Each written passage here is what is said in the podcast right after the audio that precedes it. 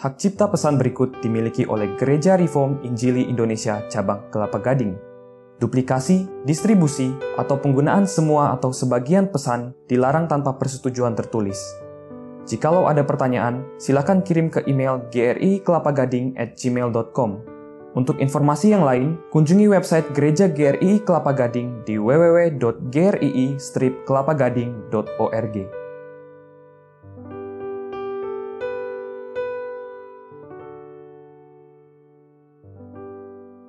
Yohanes pasal pertama kita membuka membaca dari ayat yang keempat. Kita sudah membahas sampai dengan ayat keempat di dalam minggu sebelumnya. Lalu kita mengulang lagi ayat keempat dan kita meneruskan lima dan seterusnya. Kita membaca sampai ayat yang ke-9 saja ya.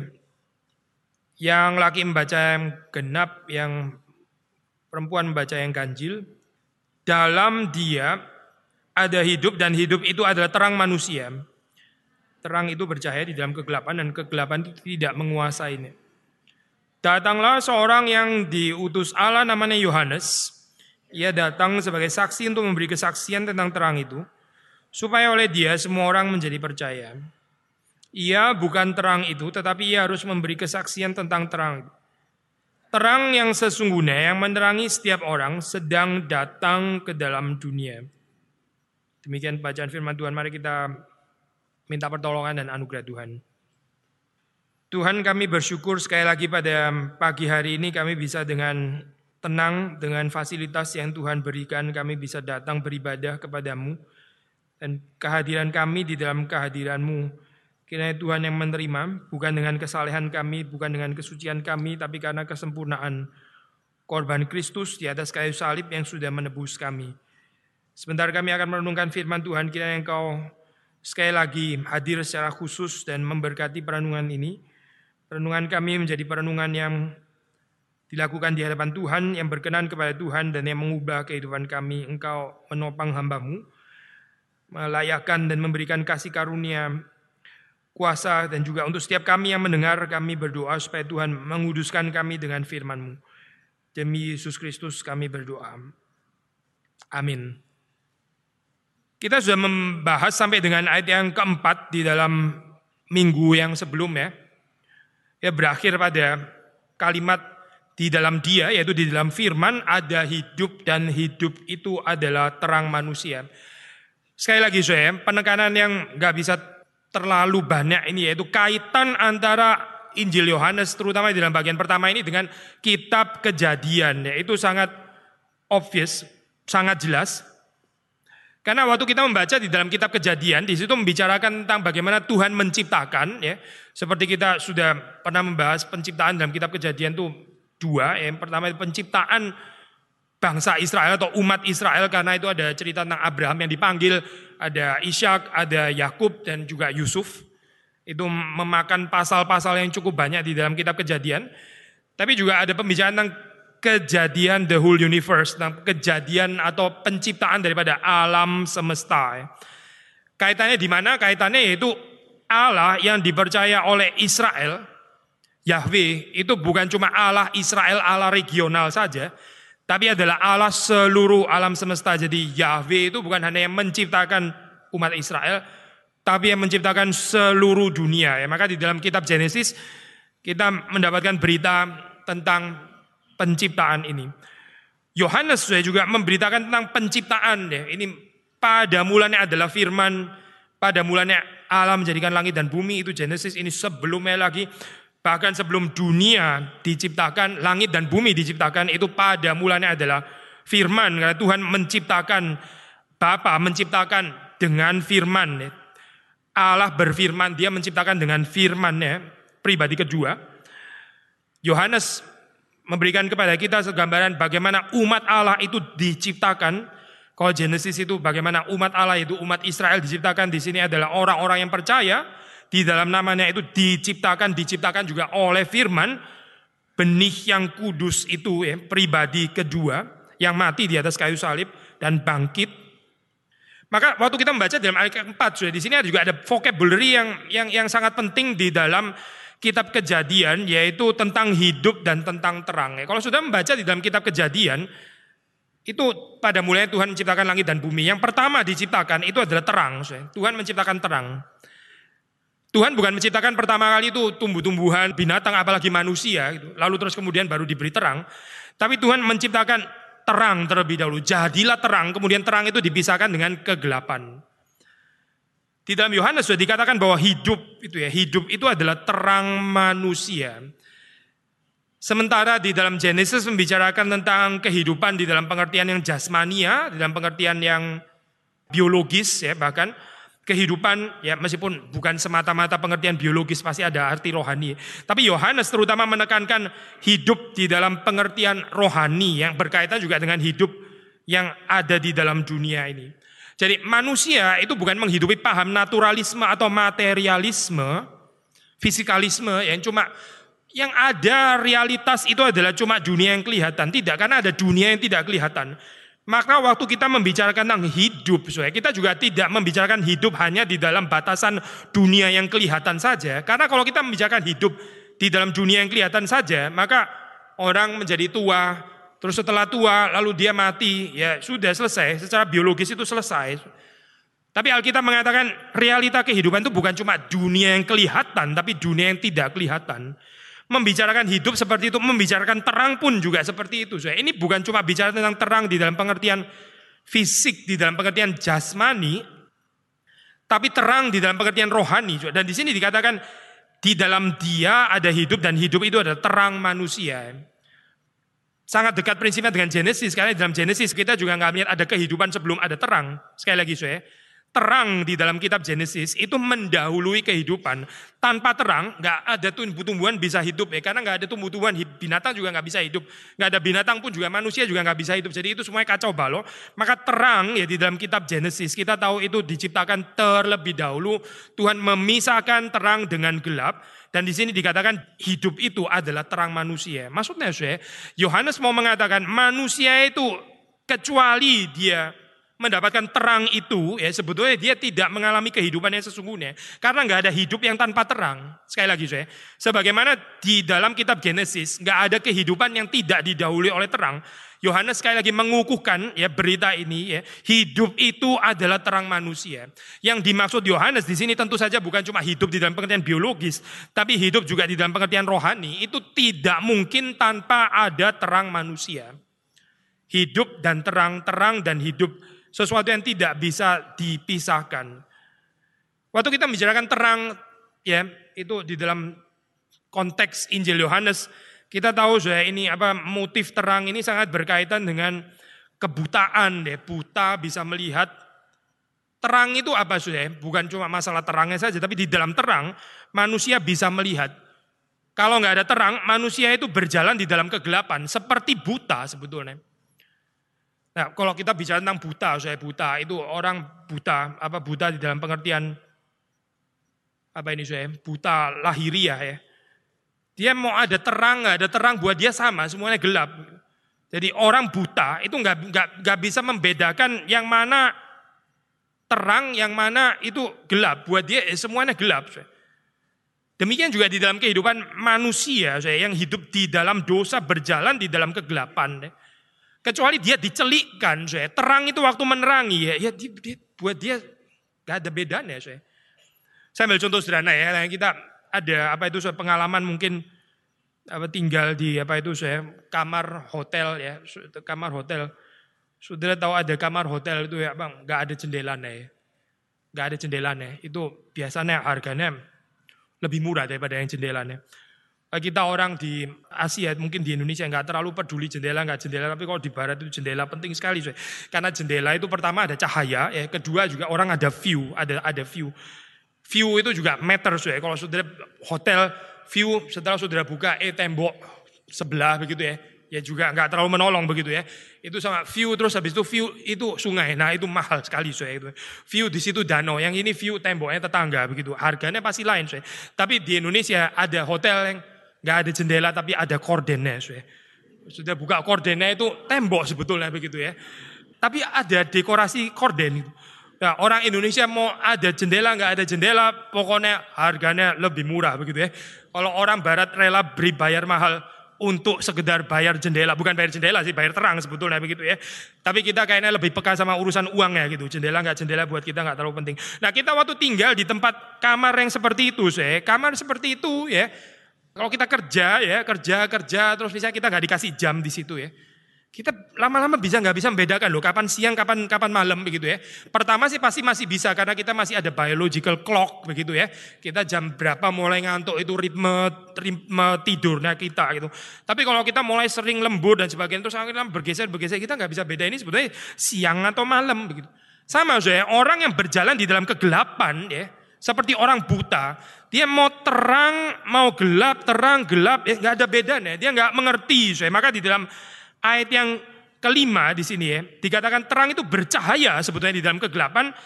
Kegelapan itu tidak menguasainya. Kita sudah pernah bahas minggu lalu, saya nggak akan ulangi terlalu banyak. Ini terjemahan tidak menguasai, so, itu salah satu terjemahan, tapi ada terjemahan yang lain. Terjemahan Indonesia pakai istilah menguasai ini dekat sekali dengan terjemahan ESV ya, English Standard Version. Pakai istilah overcome. Ya. Kegelapan tuh nggak nggak mungkin overcome terang. Kita sudah bahas ya. Terang itu existence, gelap itu non-existence, gelap itu the absence of light, ketidakadaan terang. Maka yang tidak ada nggak mungkin menguasai yang ada. Kita sudah pernah bahas kan, ya. Non-existence sama existence. Ini keberadaan, ini kita tidak ketidakberadaan.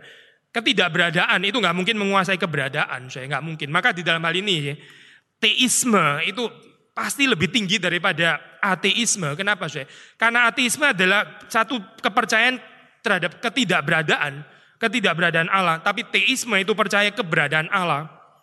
Nah, saya orang waktu membicarakan ini ya, itu ada ada satu argumentasi yang dari zaman abad pertengahan diberikan oleh orang namanya Anselm, Anselmus eh, di dalam tulisan judulnya Proslogion, eh, pakai istilah ontological argument, ya, itu argumentasi ontologis untuk menyatakan keberadaan Allah. Kita di dalam perspektif reform teologi, kita nggak mengatakan ini sebagai bukti, ya. ini bukan evidence, karena kita bukan membuktikan keberadaan Allah, kita cuma menyaksikan keberadaan Allah itu bukan sesuatu yang kita buktikan. Allah memang sudah ada, kita nggak perlu membuktikannya, kita perlu menyaksikan saja. Kalau orang nggak bisa percaya ya itu memang karena di dalam kegelapan yang ada di dalam hatinya, dia menolak terang. Begitu.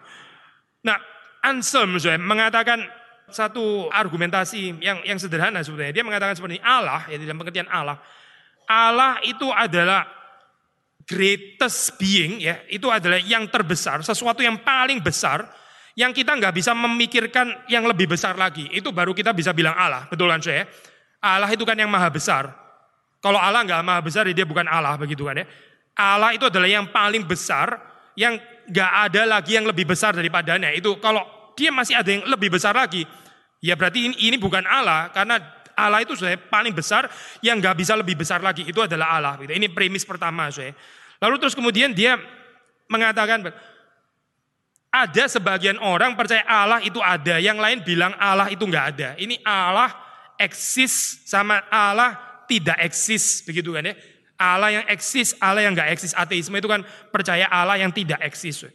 Lalu dia mengatakan bahwa existence itu lebih besar daripada non-existence.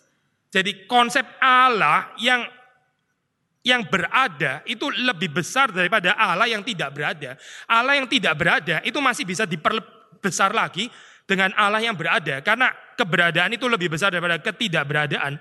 Maka kesimpulan terakhir Allah itu ada. Nah ini argumentasi kuno saya. Kita di dalam teologi reform biasanya nggak terlalu menggantungkan dengan argumentasi seperti ini ya, whether apa five ways daripada Thomas Aquinas atau atau ontological argumen daripada Anselm di dalam buku uh, Proslogion. Tapi gambaran seperti ini ya paling tidak menyaksikan secara sederhana ya bahwa memang yang non existence itu nggak mungkin menguasai, nggak mungkin lebih besar daripada yang existence. Existence selalu lebih besar daripada non existence. Nah, di dalam kaitan ini, saya kita bisa mengatakan juga bahwa kegelapan itu memang nggak mungkin menguasai terang, saya. Karena terang itu keberadaan, sementara kegelapan itu ketidakadaan, ketidakadaan terang. Bagaimana ketidakberadaan bisa menguasai keberadaan itu yang philosophically nggak bisa diterima, saya. Maka kita sudah bahas waktu cahaya itu cahaya itu bersinar, ya. kegelapan itu akan lenyap dengan sendirinya. Gak ada, gak ada kegelapan yang bisa menelan terang itu nggak mungkin. Tapi terang sebaliknya akan menelan kegelapan dan meniadakan kegelapan. Itu terjemahan kegelapan tidak menguasai. Tapi juga ada terjemahan ini, saya terjemahan di dalam King James Version ya, dan juga sangat dekat dengan terjemahan Vulgata yang dipakai di dalam tafsiran Yohanes Calvin. Yohanes Calvin oh, tulis ya pakai terjemahannya itu selain Vulgata ya juga juga ini ya bahasa asli gitu, tapi juga banyak dipengaruhi oleh Vulgata karena dia sendiri juga menulis dalam bahasa Latin. Terjemahannya itu adalah kegelapan itu tidak comprehend, tidak comprehend. Comprehend sudah mengerti ya, comprehend itu kegelapan itu tidak tidak bisa mengertinya, tidak bisa mengertinya, tidak bisa menangkapnya. Comprehend itu namanya. Jadi bukan cuma menguasai, overcome, tapi juga comprehend. Tadi loh saya contoh ya, orang buta tadi ya, nggak bisa comprehend terang, nggak bisa. Gitu. Orang kalau buta saya, terang mau bersinar, mau malam, mau siang, semuanya sama. Karena bagi dia semuanya gelap. Orang yang hidup di dalam dosa, saya terang datang, bagi dia juga seperti sama. Padahal terang itu bukan nggak datang, terang itu menyinari ya, tapi buat dia karena dia buta secara rohani, maka nggak ada nggak ada nggak ada resonans, nggak ada respons, ya nggak ada respons. Buat dia sama. Seperti orang yang di dalam kamar hotel yang nggak ada jendela tadi ya. Mau pagi, siang, dan semuanya sama. Nggak ada perbedaan. Kecuali seseorang dicelikkan ya, kecuali seseorang itu dibukakan matanya oleh Tuhan, baru terang itu terlihat. Apa bedanya terang dengan kegelapan? Ya, kegelapan dan terang itu bedanya di mana? Begitu. Nah, so di dalam bagian ini waktu kita membaca ayat yang kelima dikatakan kegelapan itu ya tidak menguasai terang ya di dalam pengertian nggak bisa menelan terang, tapi juga nggak bisa mengerti. Sekali lagi saya, kecuali Tuhan yang membuat seseorang itu mengerti, ya maka manusia responsnya terhadap terang itu sangat terbatas. Yohanes Calvin waktu menafsir tafsiran ini saya di dalam pengertian bahwa Kan di dalam ayat ini dikatakan bahwa terang yang sesungguhnya, saya agak sedikit lompat saya, nanti kita balik ke ayat-ayat sebelumnya. Ayat 9, terang yang sesungguhnya itu menerangi setiap orang. Terang menerangi setiap orang. Loh kok terang menerangi setiap orang? Bukankah terang hanya bagi orang yang percaya begitu misalnya? Atau bagi dia yang menerima anak Allah itu? Tapi di sini tafsiran dari Calvin dan kita mengikuti ya, di dalam tafsiran ini, dia mengatakan bahwa ini bukan bicara tentang terang keselamatan, saya bukan. Ini bukan bicara terang di dalam pengertian yang wahyu khusus, tapi bicara di dalam pengertian wahyu umum.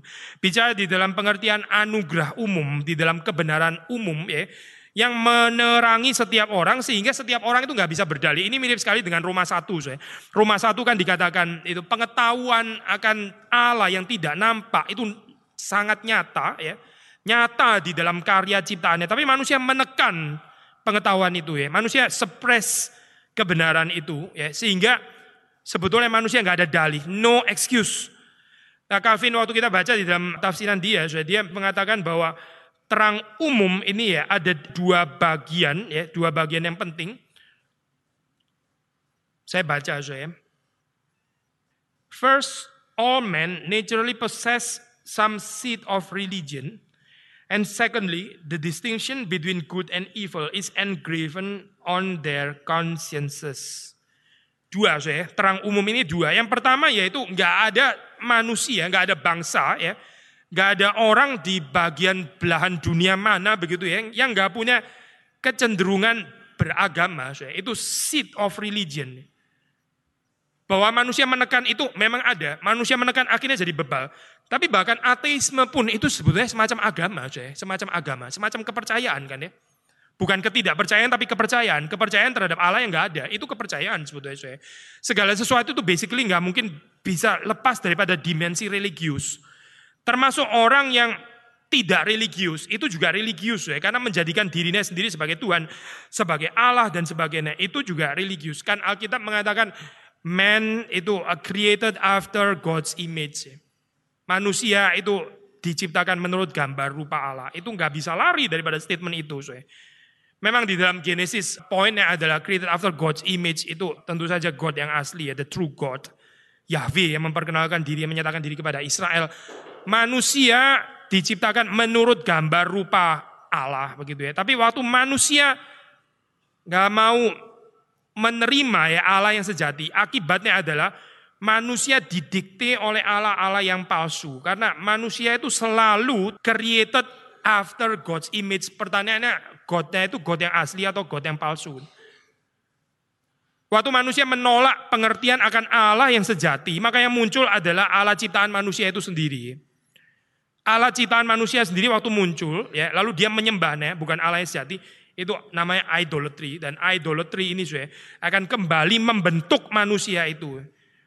Bagaimana kepercayaan seseorang tentang Allah, demikian juga kepercayaan itu akan kembali mendefinisikan dia karena manusia itu created after God's image.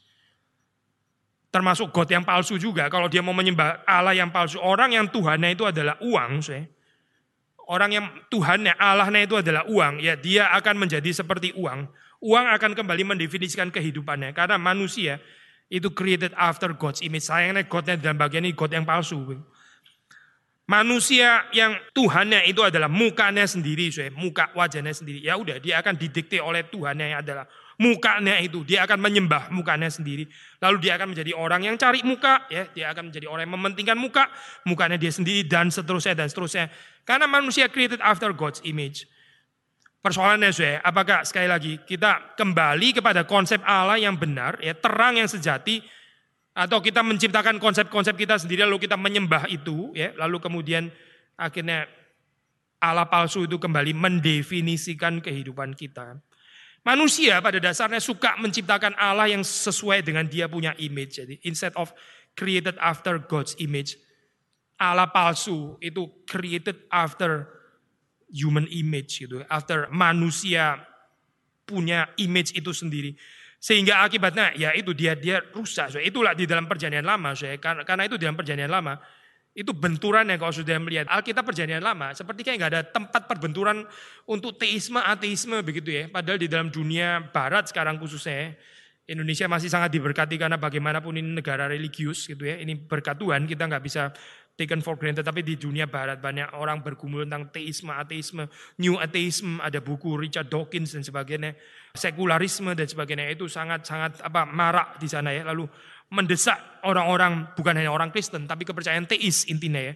Itu didesak. Mereka mengatakan bahwa semua persoalan konflik peperangan itu terjadi karena agama padahal ateisme sendiri juga bisa brutal bisa hostile dan sebagainya tapi kalau kita kembali kepada perjanjian lama ya kok seperti nggak terlalu ada perdebatan antara ateisme sama teisme gitu.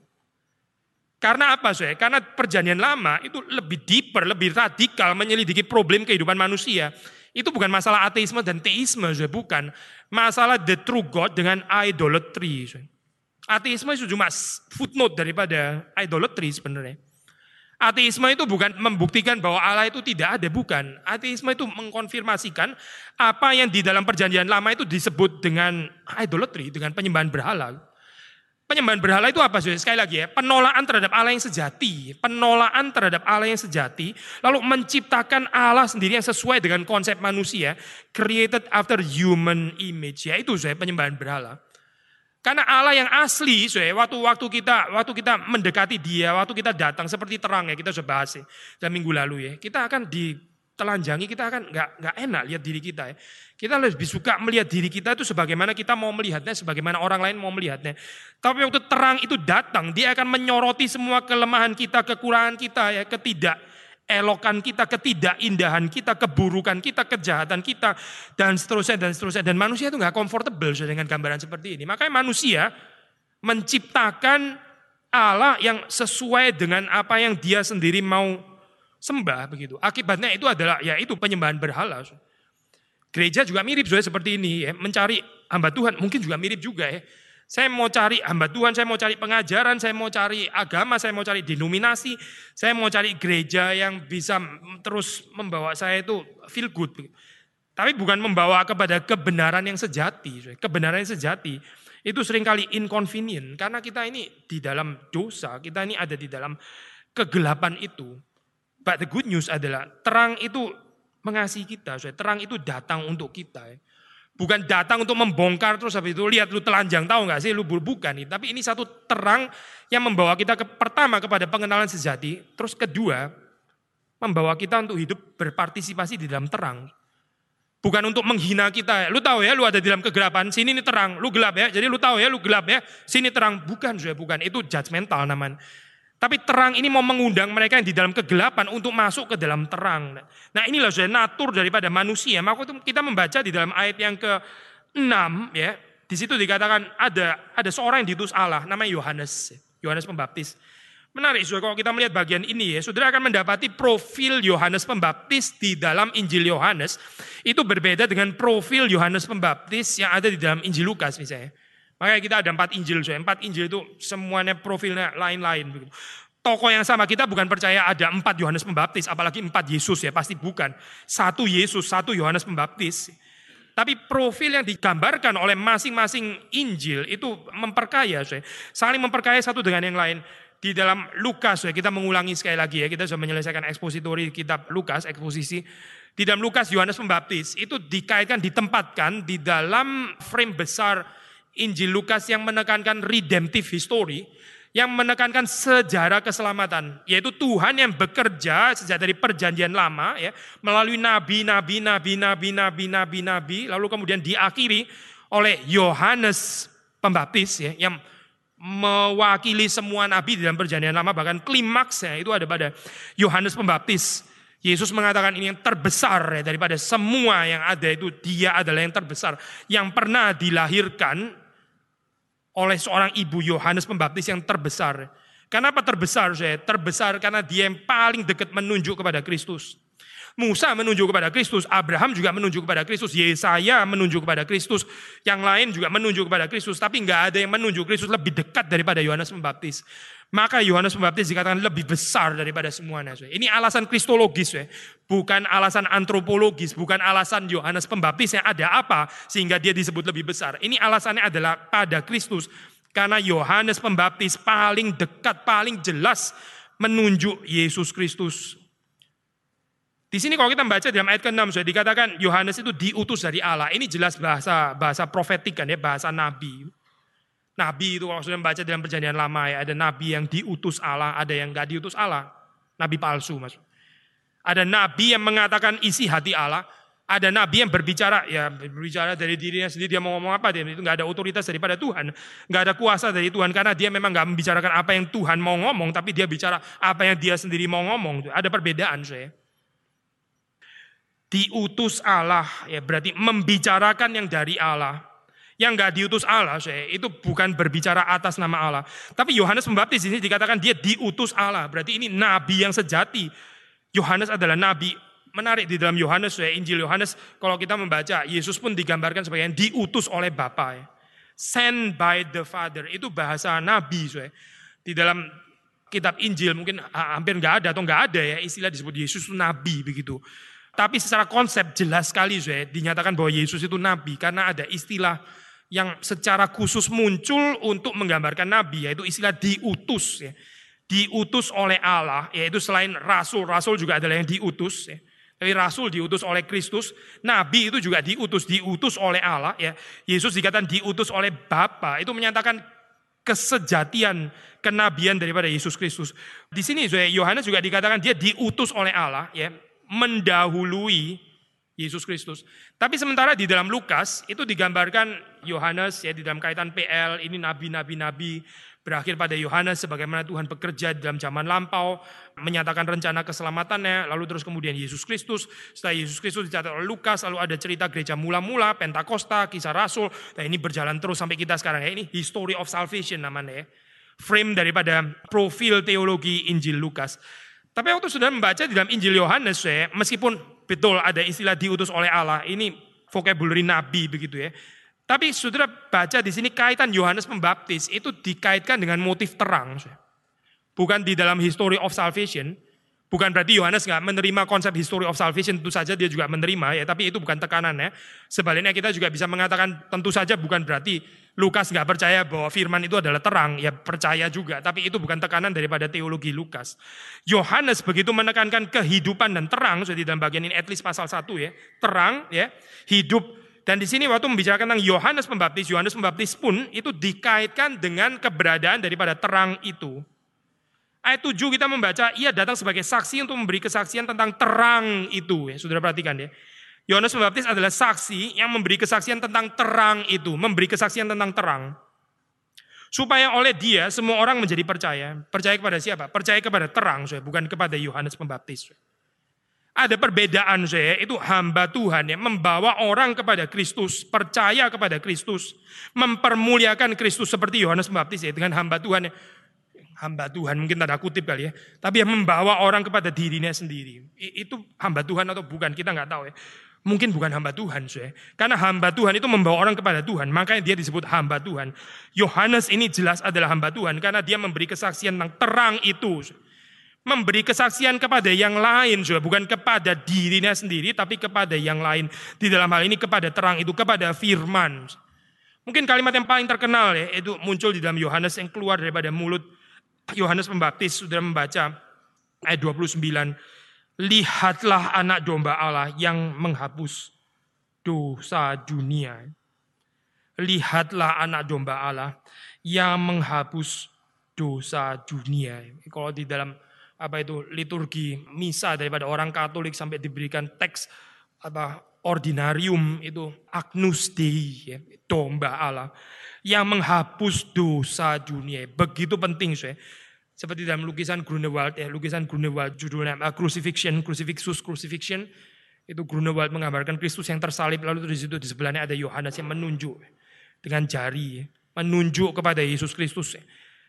Kalimatnya ya ini, lihatlah anak domba Allah yang menghapus dosa dunia. Lalu di situ Grunewald juga menuliskan istilah di dalam bahasa Latin yang juga keluar daripada mulut Yohanes yang mengatakan biarlah dia menjadi semakin besar aku menjadi semakin kecil. Dia menjadi semakin besar, aku menjadi semakin kecil. Kita membaca soalnya di dalam ayat ketujuh ini, Yohanes memberi kesaksian tentang terang. Membawa orang kepada terang, supaya orang menjadi percaya kepada terang itu. Dan inilah saya natur daripada manusia. Yohanes Pembaptis ini mewakili kita semua orang Kristen. Yohanes Pembaptis ini seperti model daripada gereja yang seharusnya membawa orang kepada Kristus membawa orang kepada terang, bukan membawa orang kepada diri sendiri.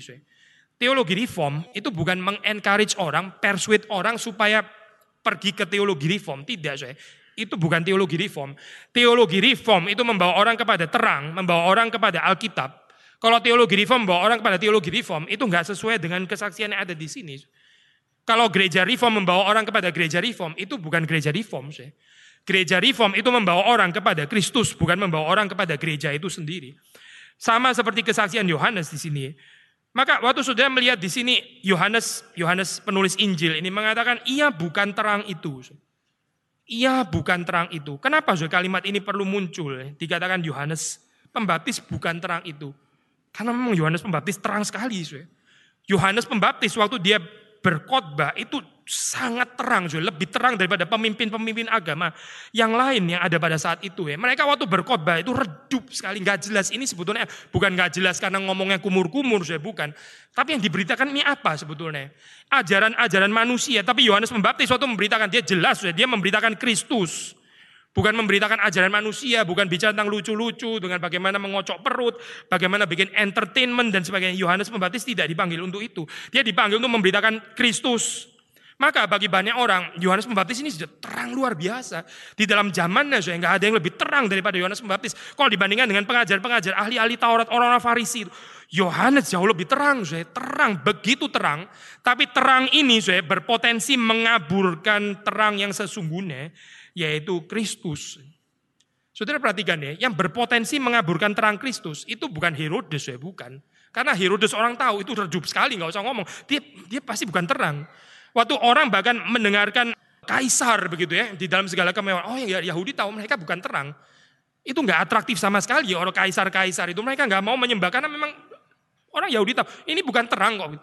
Tapi justru yang berpotensi menjadi terang di sini ya ini orang-orang seperti Yohanes Pembaptis ya. Kalau di dalam perjanjian lama, Abraham itu terang. Musa itu terang. Yakub terang. Lalu kalau sudah membaca di dalam Yohanes ya, ini orang-orang ini kan yang membuat orang Israel, orang-orang Yahudi nggak bisa melihat terang Kristus karena mereka terlalu silau dengan terang manusia. Kesalahan itu bukan ada pada Abraham, bukan ada pada Yohanes Pembaptis, ada pada Musa, atau ada pada Yesaya dan sebagainya. Kesalahan bukan ada pada mereka. Kesalahan itu ada pada orang yang meresepsi, orang yang meresepsi apa itu namanya yang menerima, ya itu menerima dengan salah, salah mengerti. Mereka pikir Yohanes ini sendiri adalah sudah adalah Mesias, ada terang itu sendiri. Tapi Yohanes penulis Injil mengatakan, ia bukan terang itu, tetapi ia harus memberi kesaksian tentang terang itu. Menarik saya prinsip ini ya, ayat ke-8 ini menurut saya prinsip yang sangat indah. Ada bahaya ya. Nah orang yang menyaksikan terang itu sendirinya terang. Saya. Orang yang nggak menyaksikan terang itu sebetulnya gelap saya kehidupannya. Maka orang yang suka memberitakan Injil, ya, orang yang suka menyaksikan Kristus, memberitakan Kristus baik secara verbal maupun secara kehidupannya, itu kehidupannya terang. Saya. Tapi orang yang nggak mau menjadi saksi, itu kehidupannya gelap. Saya. Karena manusia itu naturnya diciptakan oleh Tuhan sebagai reflektor terang. Saya ambil ilustrasi sederhana saya. Bulan sudah tahu ya, bulan. Bulan itu ya kita sekarang nggak terlalu memahami ini Pak. Terang bulan, kita lebih memahami terang bulan makanan itu enak itu memang terang bulan itu ya Pak. Kalau di sini namanya martabak bangka, di Jawa Timur namanya terang bulan begitu ya. Terang bulan itu lumayan terang memang sih. Rasanya terang sekali. Tapi kita memahami terang bulan yang dari apa itu saya terang bulan ya karena sekarang sudah terlalu banyak lampu begitu ya. Orang kalau mau foto itu apa so galaksi, foto galaksi, foto di Jakarta. Saya nggak tahu bisa nggak sudah foto galaksi di Jakarta. Galaksi apa itu namanya saya? Milky Way ya, itu susah foto ya saya. Karena apa? Karena ada pollution of light ya. Singapura, Jakarta gitu, mau foto itu aduh nggak bisa kecuali sudah pergi ke hutan. Eh ke hutan takut ntar ada harimau lagi ya. Foto jadi tapi terus sendirian mati gitu dan nggak ada yang foto waktu dimakan harimau. Orang mau foto itu susah sekali karena sudah terlalu banyak pollution of light ya. Kita sekarang juga nggak terlalu peka. Ini bulan lagi purnama atau lagi bulan sabit ya, croissant ini lagi ini lagi sabit atau lagi purnama doesn't make any effect buat kita ada lampu sudah selalu terang begitu ya, kelapa gading itu terang kecuali lampu mati. Tapi orang zaman dulu saya nggak nggak ada lampu ya, adanya cuma lilin. Itu terang bulan itu betul-betul makes a difference ya. Bulan purnama sama nggak purnama itu sangat berbeda saya. Lalu purnama terangnya, terangnya bulan waktu malam hari itu ya, itu betul-betul terang saya. Comparatively terhadap kegelapan ya itu terang saya. Terangnya bulan sama lilin ya. Itu terangnya bulan jauh lebih menarik. Tapi bulan itu sendiri nggak dapat terang dari dirinya sendiri. Dia bukan bukan memancarkan terang dari dirinya sendiri. Terangnya bulan itu sangat tergantung daripada refleksi sinar matahari yang dia terima. Kalau dia nggak terima sinar matahari, dia berhenti jadi terang. Karena bulan itu ya, waktu terjadi ya, itu bumi menghalangi. Akhirnya sinar matahari nggak bisa diterima bulan, akhirnya jadi gerhana bulan begitu kan ya. Bulan jadi nggak menarik, saya nggak ada terang. Bulan itu jadi terang waktu dia menerima terang daripada matahari. Kalau dia nggak menerima terang daripada matahari, ya dia berhenti jadi terang. Saya. Manusia itu saya naturnya seperti seperti ini, saya. seperti bulan, seperti reflektor. Ya. Reflektor di dalam pengertian apa? Saya? Waktu kita menerima terang itu, ya waktu kita menyaksikan terang, kita sendiri terang. Saya. Waktu kita sendiri tidak tertarik menyaksikan terang, kita sebenarnya berada dalam kegelapan, saya. Karena kita ini nggak mungkin bercahaya dari diri kita sendiri. Itu bukan natur manusia. Tapi tentu saja dunia mengajarkan sesuatu yang lain. Dunia mengajarkan bagaimana kita sendiri makin lama makin terang ya. Bright namanya saya, bright. Kita sebut orang lain ini ada bright future. Ini bright mind begitu kan ya. Ini orang ini bright. Itu maksudnya apa saya? Orang ini bright ya. Bright terang begitu ya. Kalau terus terang-terang di situ oh ternyata kok lebih terang ya. Saya mesti lebih brighter dong daripada dia, nggak boleh kalah sama brightnya orang lain. Kita mencoba untuk lebih terang lagi, so. mencoba lebih terang, setelah banding lagi, ternyata masih lebih bright situ. Itu ibarat seperti apa saya? Kodok. Mama kodok yang kepingin menyanyi apa volumenya sapi ya. Karena anak kodok suatu saat terlepas daripada tempurung, jalan-jalan ketemu sapi. Ini kodok apa kok gede banget begini ya. Lalu modelnya agak ini ya, apa nggak sesuai sama kodok ya. Tapi mungkin ini kodok juga lalu dia pulang-pulang dikasih tahu sama mama kodok. Di luar itu ada kodok besar sekali dan warnanya bukan hijau. Tapi putih begitu ya. Ada belang-belang hitam dan sebagainya. Mamanya tersinggung. Karena nggak as bright as apa itu sapi di luar. Lalu dia lebih gede mana sama mama sekarang gitu ya. Kodok kan bisa melembung gitu. Lalu jauh mah jauh masih jauh. Masa Mama itu yang paling besar di dalam seluruh dunia, dunia tempurung itu maksudnya. Akhirnya terus ceprot gitu ya, meledak dia saya. Berakhir. Kenapa? Karena terus menerus mencoba untuk menjadi melampaui terang, ya, terangnya orang lain, terangnya binatang yang lain. Makin terang, makin terang. Ya itulah dunia saya. Waktu berhasil katakanlah setelah banding, eh lebih terang loh sekarang saya daripada orang lain. Gantian situ saya, situ yang nggak puas, situ yang berusaha menjadi terang. Akhirnya bikin orang lain iri. Eh dunia isinya cuma begini terus ya. Kalau nggak sini yang kurang puas dengan terang, situ yang kurang puas jadi terang terus kayak begini. Ya. Gak ada, ya. menurut Alkitab itu adalah kehidupan di dalam kegelapan. Story seperti itu dalam Alkitab nggak ada. Itu bukan story Alkitab, itu storynya dunia, bukan storynya Alkitab.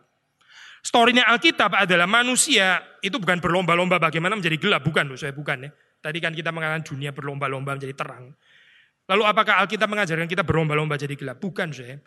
Alkitab mengajarkan kita kita, kita itu nggak jadi self conscious. Kita ini bukan lihat tentang diri kita sendiri, tapi kita melihat terang. Orang yang melihat terang, itu terang terrefleksi di dalam kehidupannya. Lalu terang ini terpancar.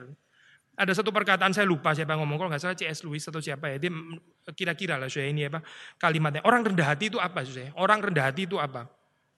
Bagaimana mendefinisikan orang rendah hati? Orang rendah hati itu bukan orang yang berpikir dirinya itu apa rendah begitu ya, berpikir dirinya rendah, apa itu berpikir dirinya itu less begitu ya, tapi fokusnya masih kepada diri sendiri. Itu bukan orang rendah hati. Orang rendah hati itu adalah orang yang berpikir less tentang diri sendiri. Dia nggak mikirin dirinya. Nggak ada waktu untuk mikirin dirinya. Karena, karena dia sudah terkesima dengan terang yang lain. Orang rendah hati itu bukan orang yang, saya nggak bisa ini, saya nggak bisa. Saya ini nggak mampu, saya nggak pinter, saya, saya, saya, saya, saya, saya. Intinya kan saya sebetulnya. Saya. Intinya kan bukan nggak mampu nih. Intinya bukan kurang pinter, tapi intinya saya sebetulnya. Saya nggak mampu, saya nggak bisa, saya nggak ini terus karena dia bilang nggak mampu seluruh dunia kasihan sama dia. Oh gitu ya, oh lu kasihan dia nggak mampu. Oke sini saya peluk gitu kan akhirnya semua orang wah seneng kita mengenai dipeluk orang lain. Gitu. Self pity saya itu bukan kerendahan hati. Kerendahan hati itu bukan orang terus pikir saya nggak bisa, saya nggak mampu, saya ini buruk, saya ini jahat, saya ini saya. Tapi intinya semuanya saya sebetulnya. Self conscious saya itu bukan kerendahan hati. Orang yang rendah hati itu self forgetful. Dia dia lupa sudah membicarakan diri sendiri. Karena ada terang yang begitu besar, ya ada terang yang begitu penting yang membuat dia terkesima sampai dia nggak tertarik membicarakan dirinya sendiri. So, Yohanes ini, Yohanes Pembaptis, dia nggak membicarakan dirinya sendiri, sudah dia sibuk memperkenalkan orang kepada terang itu, kepada Yesus Kristus dan justru di dalam saat seperti itu, sudah dia memancarkan terang paling besar. Sudah. Natur daripada manusia itu memancarkan terang paling besar seperti bulan. Ya. Waktu dia menerima sinar daripada Kristus. Saudara boleh bandingkan ini ya, comparative study dengan agama-agama yang lain. Saudara akan mendapatkan kekristenan mengajarkan apa itu manusia yang sesungguhnya. Manusia yang sesungguhnya yaitu waktu manusia berhenti berusaha menjadi terang dari sumber dirinya sendiri, lalu menjadi reflektor. Lalu reflektor memancarkan siapa? Ada saya Kristus. Ya. Ini bukan Allah yang tidak dikenal. Allah yang menyatakan diri di dalam Kristus. Firman itu ya adalah terang itu. Waktu kita menyaksikan terang, kita menjadi terang. Ya. Kita ini menjadi terang, terang, terang, terang, terang, terang yang lebih kecil. Ya. Sementara menyaksikan terang yang sesungguhnya itu, terang yang sesungguhnya itu, menerangi setiap orang yang itu dia sedang datang ke dalam dunia. Dan Yohanes memberitakan terang ini. Waktu kita nggak tertarik menyaksikan Kristus, waktu kita terus sibuk membicarakan diri kita ya, whether itu kelebihan atau mungkin juga kekurangan kita, ya, eh, kelemahan kita, kita bukan jadi terang, saya kita jadi redup. Orang yang terus bicara, setiap kali bicara itu bicara tentang dirinya sendiri, ya. bukan saja egois, nggak mau mendengarkan orang lain tentang dirinya, tapi dia juga sebetulnya nggak tertarik membicarakan Tuhan. Orang yang nggak membicarakan Tuhan, terus bicara tentang dirinya sendiri. Itu hidupnya gelap saya sebetulnya. Karena natur manusia itu bukan untuk itu. Narsisisme, saya itu nggak mungkin jadi terang. Orang yang narsis itu nggak mungkin jadi terang. Karena dia terus bicara tentang dirinya sendiri, putar-putar di situ. Akhirnya nggak ada sesuatu yang dia pancarkan. Cuma orang yang menerima pancaran terang ilahi bisa menjadi terang. Tapi balik lagi ya kepada yang kita katakan ya. Justru orang-orang seperti Yohanes ya, justru seperti orang-orang seperti Musa, seperti seperti apa Abraham. Orang-orang yang memancarkan terang itu berpotensi untuk disalah mengerti. Seolah dia adalah terang itu sendiri. Sekali lagi saya, kesalahan bukan ada pada mereka. Kesalahan bukan ada pada Yohanes Pembaptis, bukan ada pada Musa, bukan pada Abraham, bukan pada Yakub, tapi pada orang-orang yang tidak dewasa. Orang-orang yang tidak dewasa nggak melihat terang yang sesungguhnya yang sedang datang, tapi mereka melihat terang reflektor itu. Di dalam Injil Yohanes ya, kita akan mendapati banyak cerita yang seperti itu. Saya ambil beberapa contoh ya, itu bangsa Israel. Gak bisa melihat kemuliaan Kristus. Kenapa saya? Karena mereka terlalu silau dengan terangnya Abraham. Mereka bilang, kami ini keturunan Abraham. Yesus kan bilang, anak memerdekakan kamu. Mereka bilang, merdeka dari apa? Kita, kita ini keturunan Abraham, kita nggak pernah dijajah siapa pun. Mereka nggak bisa melihat kemuliaan Kristus. Kenapa? Karena Abraham terlalu terang untuk mereka. Musa ya, kami adalah murid-murid Musa, orang-orang Farisi mengatakan seperti itu ya. Kamu jadi muridnya dia, tapi kami adalah murid-murid Musa. Seperti seolah-olah Musa lebih tinggi daripada Kristus. Mereka silau ya, dengan terangnya Musa, sampai nggak bisa melihat terang Kristus, nggak bisa melihat the glory of Christ terang hamba Tuhan ini terlalu terlalu silau begitu ya. Akhirnya bukan melihat kepada Kristus, tapi melihat kepada manusia. Pasal 4, ya, perempuan Samaria ini bukan Yahudi, bahkan orang Samaria. Waktu Yesus bicara tentang air hidup dan sebagainya, bicara ada ada air, sumur dan sebagainya. Perempuan Samaria itu nggak bisa langsung melihat kemuliaan Kristus. Kita bersyukur akhirnya dia melihat juga kemuliaan Kristus. Tapi dia pertama nggak bisa melihat, saya. Kenapa? Karena dia lihat sumur ini, sumur, sumur, sumurnya siapa ini? Ini sumurnya Yakub. Waktu Yesus bilang, saya memberikan kepadamu air yang kamu akan memancar dari dirimu, kamu nggak perlu lagi gitu apa, apa kayak begini orang minum haus lagi dan ini bukan ini, ini air di pengertian jasmani. Kamu minum kamu haus lagi, tapi air hidup yang kuberikan kepadamu, kamu minum kamu nggak akan menjadi haus lagi. Di dalam dirimu akan jadi apa itu aliran yang memancar sampai kepada kehidupan yang kekal. Lalu perempuan itu nggak bisa terima, so dia, dia bilang Lu siapa memang ya? Lu lebih besar apa daripada Yakub yang bikin sumur ini? Yakub terlalu terang saya untuk perempuan Samaria itu. Demikian terangnya sampai nggak bisa lihat terang Kristus. Di dalam kehidupan kita, saya waktu kita melihat ada yang terlalu terang, ya, demikian terang. Ya. Terangnya manusia ya, yang memang betul-betul terang, Yohanes Pembaptis kan memang terang, saya. Tapi terang itu tidak membawa kita kepada terang yang sesungguhnya. Ya, ini berarti pembelajaran kita gagal sebetulnya. Sudah mempelajari reform katekismus, sudah mempelajari doktrin reform. Ya. Kalau tidak membawa kita kepada terang firman Tuhan, ya pembelajaran itu gagal sebetulnya. Teologi-teologi reform saya sama sekali nggak tertarik untuk membawa orang berkomitmen kepada teologi reform. Itu bukan teologi reform saya, bukan. Teologi-teologi reform itu selalu tertarik seperti Yohanes Pembaptis, bagaimana membawa orang menunjuk kepada kelimpahan firman Tuhan. Itu yang betul-betul teologi reform. Saudara ada perbedaan di sini ya. Hamba Tuhan, hamba Tuhan yang kelihatan seperti mulia, mulia, mulia. Tapi nggak membawa orang kepada Kristus sebetulnya. Nggak membawa orang kepada kekaguman akan Kristus. Tidak. Nggak membawa orang kepada kepada terang yang ada di salib itu. Tidak. Saya. Membawa kepada terang yang lain. Terang kekayaan mungkin. Atau terang-terang yang lain terang keberhasilan gitu ya, terang menjadi bagaimana menjadi orang yang great achiever dan sebagainya, orang-orang yang berhasil, orang yang berjuang dari nol sampai akhirnya menjadi besar dan sebagainya. Tapi itu bukan the story of the Bible, saya. bukan. Itu bukan the story of Christ, bukan. Saya. The story of Christ adalah membawa kepada Kristus.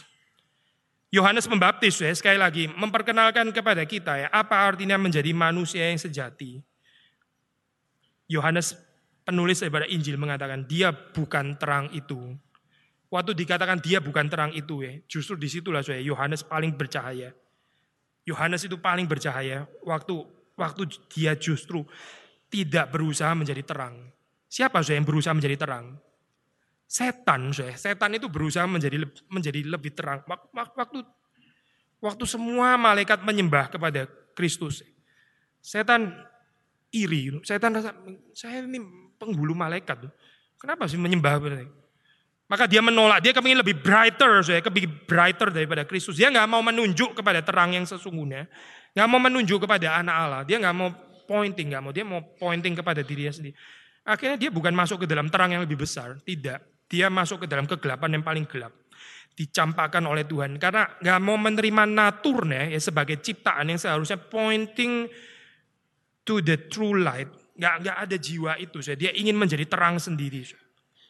Saya pernah share kepada saudara satu perkataan yang saya nggak tahu ya mungkin nggak historis sih, tapi secara sinematografi itu sangat menarik di dalam film Martin Luther. Itu Martin Luther seperti sudah tahu ya waktu dia dipakai Tuhan, diberkati Tuhan. Wah banyak sekali pengagumnya, banyak sudah kayak selebriti begitu ya.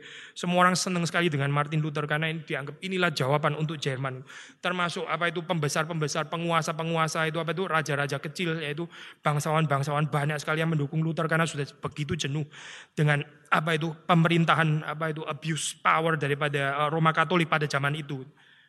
Lalu Luther di dalam film itu ya, again mungkin nggak historical saya nggak tahu, saya belum pernah baca di dalam tulisan Luther ada kalimat itu. Tapi anyway, kalimat itu menarik itu. Dia, dia bilang seperti ini, orang itu berusaha menjadikan saya seperti superstar. Orang itu berusaha menjadikan saya seperti seperti apa? Seperti bintang begitu ya. Terus dia mengatakan, whereas kita ini sebetulnya, kita ini kan cuma wandering planet. Kita ini cuma planet yang apa itu? Sedang mengitari, mengitari matahari. Apa sih sudah bedanya star sama planet? Star itu bercahaya dari dirinya sendiri. Matahari itu is a star, itu bercahaya dari dirinya sendiri. Tapi planet, saya nggak nggak ada yang punya cahaya dari dirinya sendiri. Planet itu menjadi terang. Ya ini belahan bumi waktu siang, sebagian sini terang ya dia terang karena siang terang karena ada matahari yang sedang kena sisi di situ. Itu planet itu menjadi terang. Tapi bagian sini nih, ya inilah keadaan planet yang sesungguhnya. Gelap, gak ada terang dari dirinya sendiri. Bintang bisa bercahaya dari dirinya sendiri, saya. Planet itu gak bercahaya dari dirinya sendiri. Bulan juga gak bercahaya dari dirinya sendiri. Sangat tergantung daripada terang yang diterima daripada sumber terang yang lain manusia itu ya. Ini di dalam film itu ya. Again, nggak tahu ya, mungkin nggak original Luther, mungkin bisa-bisanya penulis skrip daripada film saya nggak tahu. But anyway, kalimatnya bagus. Itu dikatakan manusia itu bukan bintang, saya. Manusia itu nggak akan jadi bintang. Waktu manusia berusaha menjadi bintang, dia bukan jadi bintang, dia jadi makin gelap. Manusia itu bercahaya paling terang waktu dia memahami naturnya yang seperti planet. Dia nggak mungkin bercahaya dari dirinya sendiri, tapi menerima cahaya dari Tuhan, dari firman baru dia betul-betul terang. Orang yang terus-menerus memberitakan Kristus, orang yang terus-menerus bersaksi akan Kristus itu hidup di dalam terang. Orang yang nggak peduli, nggak mau menyaksikan Kristus, hidupnya makin lama makin gelap, makin gelap, makin gelap. Karena manusia nggak ada cahaya daripada dirinya sendiri. Waktu manusia mendekatkan diri kepada sumber terang, dia akan diberkati oleh terang itu. Kiranya Tuhan memberkati kita semua. Mari kita masuk di dalam doa. Tuhan kami bersyukur untuk kesaksian firman Tuhan yang menyatakan dirimu sebagai terang, terang yang sudah datang ke dalam dunia. Kami bersyukur karena Tuhan juga memampukan kami untuk bisa menerima Engkau sebagai terang. Kami yang berada di dalam kegelapan, Tuhan mengundang kami bukan terus di dalam kegelapan, tapi hidup di dalam terangmu. Ajar kepada kami Tuhan untuk memahami natur kami sebagai ciptaan. Dan kami seumur hidup boleh memberitakan Engkau. Kami seumur hidup boleh menyaksikan Tuhan seperti Yohanes Pembaptis yang menunjuk kepadamu menyaksikan kau. Dan hidupnya juga menjadi terang yang diberkati oleh Tuhan bercahaya di dalam kegelapan dunia ini. Ajar kepada kami Tuhan untuk kritis, untuk bisa membedakan terang yang diciptakan oleh dunia ini dengan terang yang sejati yang berasal dari Tuhan. Terang yang ada dalam dunia, hari ini ada, besok sudah lenyap. Tapi terang yang ada pada Tuhan bercahaya sampai selama-lamanya. Terima kasih Tuhan kiranya Engkau memberkati jemaatmu, Tuhan yang mempertumbuhkan kami semua. Demi Yesus Kristus kami berdoa, kami bersyukur. Amin.